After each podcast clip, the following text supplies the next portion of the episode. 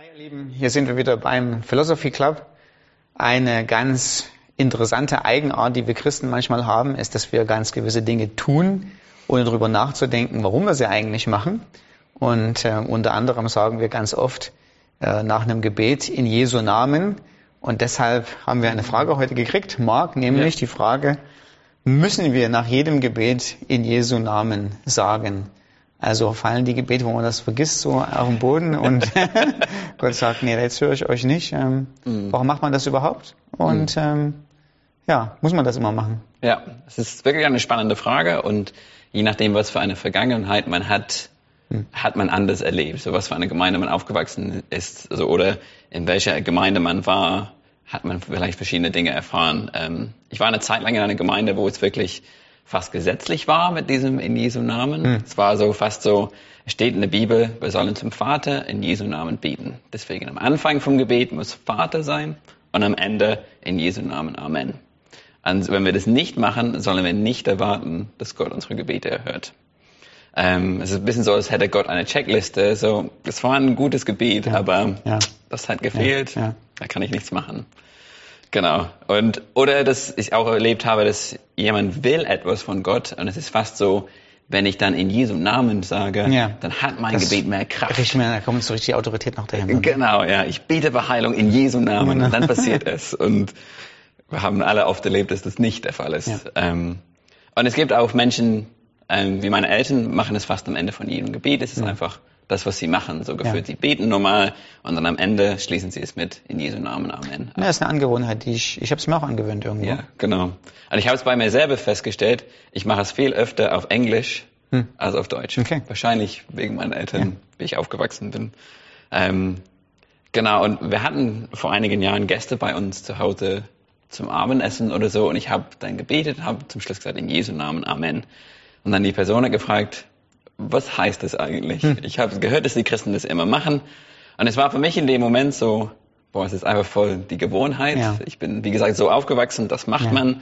Ich bin fertig mit Gebet. In Jesu Namen, Amen. Ähm, und ich habe mich dann danach ein bisschen mehr damit beschäftigt und letztens beim Hauskreis ist die Frage aufgekommen, ja, was heißt es eigentlich, ist es wichtig? Und dann dachte ich auch, das wäre eine wichtige Frage, mhm. dass wir das hier behandeln. Mhm. Super. Ähm, und als erstes was ich sagen möchte, ist, du würdest, du wirst kein Gebet in der Bibel finden, wo es irgendwie die Aussage gibt, in Jesu Namen, ja. Amen. Oder ja. wir beten das in Jesu Namen und dann passiert es. Und wir haben ziemlich viele Gebete der Apostel, wenn man dran denkt. Ne? Genau, ja. Und wenn man denkt, wenn man bedenkt, es kommt kein einziges Mal vor, mhm. muss man schon zu dem Schluss kommen, das ist etwas, was wir Menschen gemacht haben. Mhm. Aber es, ich glaube, es ist mit guten Intentionen. Mhm. Es kommt aus der Bibel, es ist nicht einfach aus der Luft gegriffen. Mhm. Ähm, weil Jesus diese Aussage wirklich mehrmals macht, mhm. dass wir in seinem Namen bitten oder mhm. beten sollen. Ähm, und ich habe heute drei Beispiele dafür. Und das erste ist Johannes 16, 23 bis 24. Und Jesus sagt, und an jedem Tag werdet ihr, ihr mich nichts fragen. Wahrlich, wahrlich, ich sage euch, was ihr den Vater bitten werdet in meinem Namen, werde er euch geben. Bis jetzt habt ihr nichts gebeten in meinem Namen. Bittet und ihr werdet empfangen, damit eure Freude völlig sei. Und ich kann, wenn ich das lese, ein Stück weit verstehen, warum Menschen denken, mhm. okay, wenn ich in Jesu Namen bete, mhm. bekomme ich, was ich will. Mhm. Das ist ein bisschen so eine Art und Weise, so ein magisches Formel. Mhm. Ich sage das und dann passiert es. Ähm, aber es, es ist keine Aussage, die wir machen müssen und dann ist Gott überzeugt, na gut, dann mache ich das. Ähm, weil Gott immer zuerst das Herz anschaut. Mhm. Ähm, und ich denke, hier will Jesus ausdrücken, es geht um ein Bewusstsein, dass ich weiß, ich kann nur zum Vater kommen, weil Jesus das möglich ja. gemacht hat. Ja. So dieser Gedanke, bis jetzt habt ihr nichts gebeten in meinem Namen. Ja. So davor war es nicht möglich. Ja. Aber jetzt bin ich der ja. Weg zum Vater. Ja. Jetzt stehe ich für euch ein als Anwalt vor dem Vater. Ähm, und dieser Gedanke so, ich, ich bete in Jesu Namen, ich kann das machen, weil ich in Jesus bin ja. und er in mir ist. Ja. Ist wahrscheinlich eher so dieses Bewusstsein, diese Einstellung, ich weiß, Gott der Vater hört mich mhm. aufgrund dessen, was Christus für mich getan hat. Genau. Ob ich das jedes Mal dazu sage ja. und sage, ach übrigens Vater, ich weiß ja, dass du mich hörst, weil Jesus mich mit dir versöhnt hat Ja. ähm, und der Zugang offen ist und ein offenes Ohr hat. Ja. Ich glaube, das ist gar nicht notwendig. Ja. Äh, ich will deine Antwort nicht vorwegnehmen, aber, Nee, ich- aber ist das auch. genau, äh, ist genau das, was der Text sagt. Ne? Es ist dieses innere Haltung, diese innere Bewusstsein. Ich komme mit Zuversicht zu Gott, dem Vater, und ich bete zu ihm in Jesu Namen mit dem Sinn dahinter, oh, ich weiß, ich kann das, ich darf das, ich darf da reinmarschieren Mhm. in Gottes Thron Ja. äh, oder zu Gottes Thron aufgrund dessen, was Christus für mich getan hat. Genau, ja. Es ist diese, denke ich, auch so innerliche Dankbarkeit und Ja. Freude. Ich darf das, Genau. ich kann das. Ja. Wie schön ist das? Aber nicht, ja, irgendetwas, was ich sagen muss, auch in diesem Beispiel. Ähm, und das zweite Beispiel ist Johannes 15, 16. Da sagt Jesus, ihr habt mich, nicht mich erwählt, sondern ich habe euch erwählt und euch dazu bestimmt, dass ihr hingeht und Frucht bringt und eure Frucht bleibt, damit, was ihr den Vater bitten werdet in meinem Namen, er euch gebe.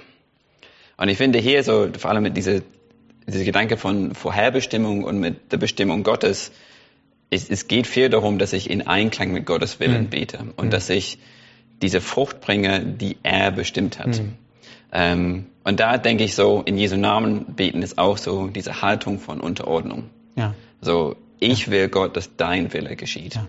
Natürlich kann ich sagen, Gott, das möchte ich. Ich würde mir wünschen, dass es so ausgeht. Aber wenn ich in Jesu Namen bete, da sage ich, es soll nach deinem Willen geschehen, Gott. Weil du der allmächtige Herrscher bist, weil du Weisheit bist, weil du alles wirklich weißt und wirklich die beste Perspektive hast. Es wäre mir eigentlich viel lieber, dass das, was du sagst, richtig ist, passiert. Ja.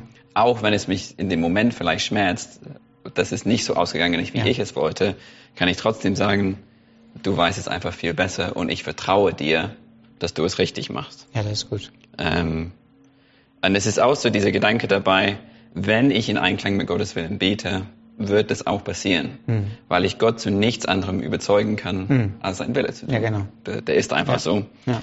Ähm, Johannes ähm, schreibt das später in seinem ersten Brief, in 1. Johannes 5, 14 bis 15 sagt er, und dies ist die Zuversicht, die wir zu ihm haben, dass er uns hört, wenn wir etwas nach seinem Willen bitten.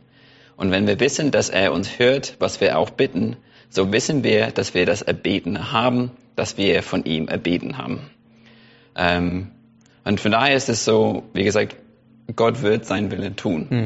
Und ich kann von daher für Heilung in Jesu Namen bitten, aber nur wenn ich, sagen wir, ein Wort der Erkenntnis habe, Gott will in diesem Moment heilen. Dann kann ich es wirklich ma- machen, weil ich weiß, das ist Gottes Wille. Aber indem ich hinzufüge in Jesu Namen, wird es nicht plötzlich Gottes Wille. Ja. Ähm, Und wie gesagt, es ist eigentlich gut so. Ja. Es ist gut, dass Gott nur das macht, was er Ja. für richtig hält. Ja. Ähm, aber diese Stelle zeigt mir auch, wie wichtig es ist, dass wir verstehen, was Gottes Wille ist. Ja. Wie Gott ist, wie Gott denkt, was Gottes Perspektive von der Situation ist. Ja. Ähm, und ich finde es schön, dass die Bibel uns das auch verspricht, dass Gott das möchte. Ähm, so mit Römer 12, 2 ähm, sagt Paulus, ähm, richtet euch nicht länger nach den Maßstäben dieser Welt, sondern lernt in eine neue Weise zu denken, damit ihr verändert werdet und beurteilen könnt, ob etwas Gottes Wille ist, ob es gut ist, ob Gott Freude dran hat und ob es vollkommen ist.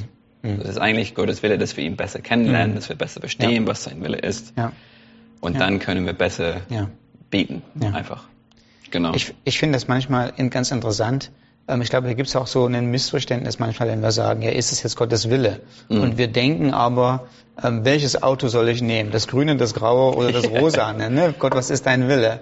Ähm, Aber in dem, äh, äh, also das ist, sagen wir mal so, Gott eigentlich so ein bisschen egal. Ja? ja. äh, sondern um Gottes Wille geht eigentlich viel fundamentaler darum, was will denn Gott überhaupt mit meinem Leben? Und da geht es eigentlich nicht so sehr darum, welches Auto ich fahre oder ob ich überhaupt eins fahre, Ja. sondern da geht es um moralische Werte, da geht es um Transformation, da geht es darum, dass ich ihn verherrliche, da geht es darum, dass ich äh, Früchte trage, äh, darum geht, dass es, dass es mein Leben zählt für ihn, dass das Evangelium sich ausbreitet.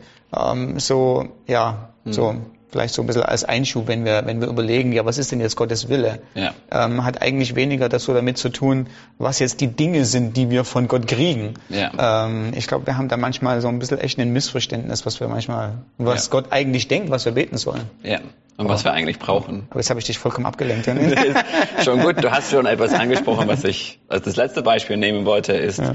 so wenn wir nach Gottes Willen beten oder in Jesu Namen beten, muss es immer dabei sein, dass wir Gott verherrlichen wollen, mhm. dass Gott dadurch geehrt wird. Mhm. Ähm, und das ist, wie gesagt, das dritte und letzte Beispiel ist in Johannes 14, 13 bis 14. Und Jesus sagt hier, und was ihr bitten werdet in meinem Namen, das werde ich tun, damit der Vater verherrlicht wird im Sohn. Mhm. Wenn ihr mich etwas bitten werdet in meinem Namen, so werde ich es tun. Mhm. Und wenn wir nur den zweiten Satz nehmen, dann ist es einfach so, wir bitten und Jesus macht es. Aber wir sehen auch hier nochmal von dem ersten Satz, ein Gebet in Jesu Namen mhm. wird mich nicht verherrlichen oder mein Leben bequemer mhm. machen oder mhm. sowas in der Art, sondern es wird immer mhm. Gott herrlich, äh, mhm. verherrlichen und Gott groß machen. Ähm, und wie du oft selber sagst, Gott hat eine sehr große Leidenschaft für seine eigene Herrlichkeit. Ja. Genau. Ähm, und es ist auch nicht eine Art und Weise, Gott zu etwas zu kriegen. Wenn ich sage, Gott, du sollst verherrlicht werden, damit bin ich das Auto. Es, es funktioniert auch nicht. Ja. Ähm, ja. Genau. Und es ist bei all diesen Punkten, es geht um das Herz und nicht einfach um das, was wir sagen. Ja. Das ist Gott, das, was Gott prüft.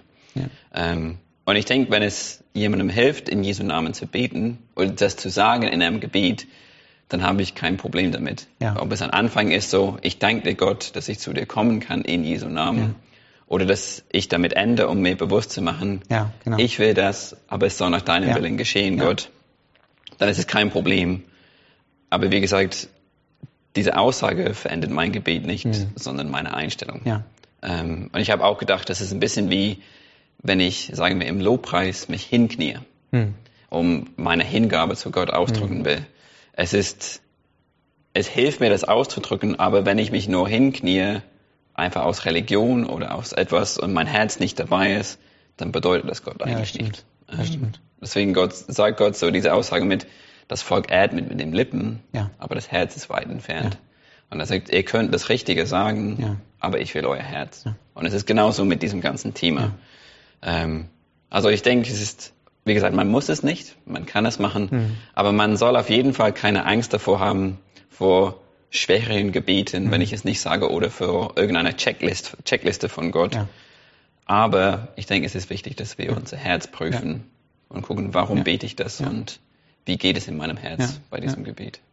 Also ich finde manchmal so eine Formel, die einen etwas in Erinnerung bringt, kann hilfreich sein. Mhm. Also wenn ich in Jesu Namen bete und mir dabei verinnerliche, ja, ich mache das, weil ich Zugang zu Gott habe oder ja. einer von den drei Punkten, den du gesagt hast, oder ich mache das, um mich ihm auch unterzuordnen und sagen, und nicht mein Wille, sondern dein Wille. Ja. Ich mache das, um zu verinnerlichen, ich möchte mit dem Gebet, äh, dass der Vater verherrlicht wird ähm, ja. aufgrund dessen, was Christus getan hat.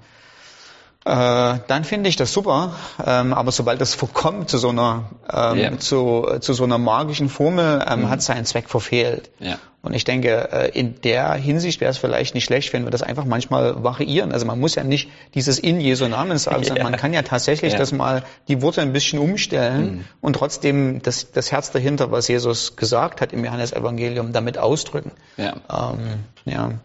Ansonsten, was mir noch eingefallen ist, während du das gesagt hast, also wenn das zu so einem zu so einer Formel verkommt, wo so, wo man so schon fast denkt, das sind so magische mhm. magische Elemente oder so, das ähm, widerspricht ja direkt, was äh, Jesus in Matthäus 6 gesagt hat, als er gesagt hat, ihr sollt nicht wie die Heiden plappern, mhm. äh, weil sie denken, dass sie aufgrund ihrer vielen Worte gehört haben. Ja. Und der Hintergrund ist ja, dass die Heiden äh, genau vorformulierte Gebete hatten, mhm ähm, die bei den heidnischen Göttern auch exakt so gebetet wurden. Und mhm. wenn die richtig gebetet wurden, hört er Gott, ja. ähm, lässt er sich umstimmen. Mhm. Ähm, und wenn sie nicht so gebetet wurden, musste man nochmal beten. Ja. Also das geht schon in die Richtung, genau in die Richtung, oder die Frage kann man auch in, der, in diese Richtung beantworten, dass eben Jesus gesagt hat, wir kommen zu Gott äh, Matthäus Kapitel 6, weil wir wissen, dass er der himmlische Vater ist, dass mhm. wir Zugang zu ihm haben aufgrund von Christus und dass er weiß, was wir benötigen.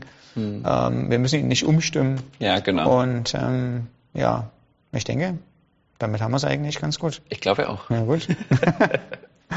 Dann Gott segne euch und bis bald.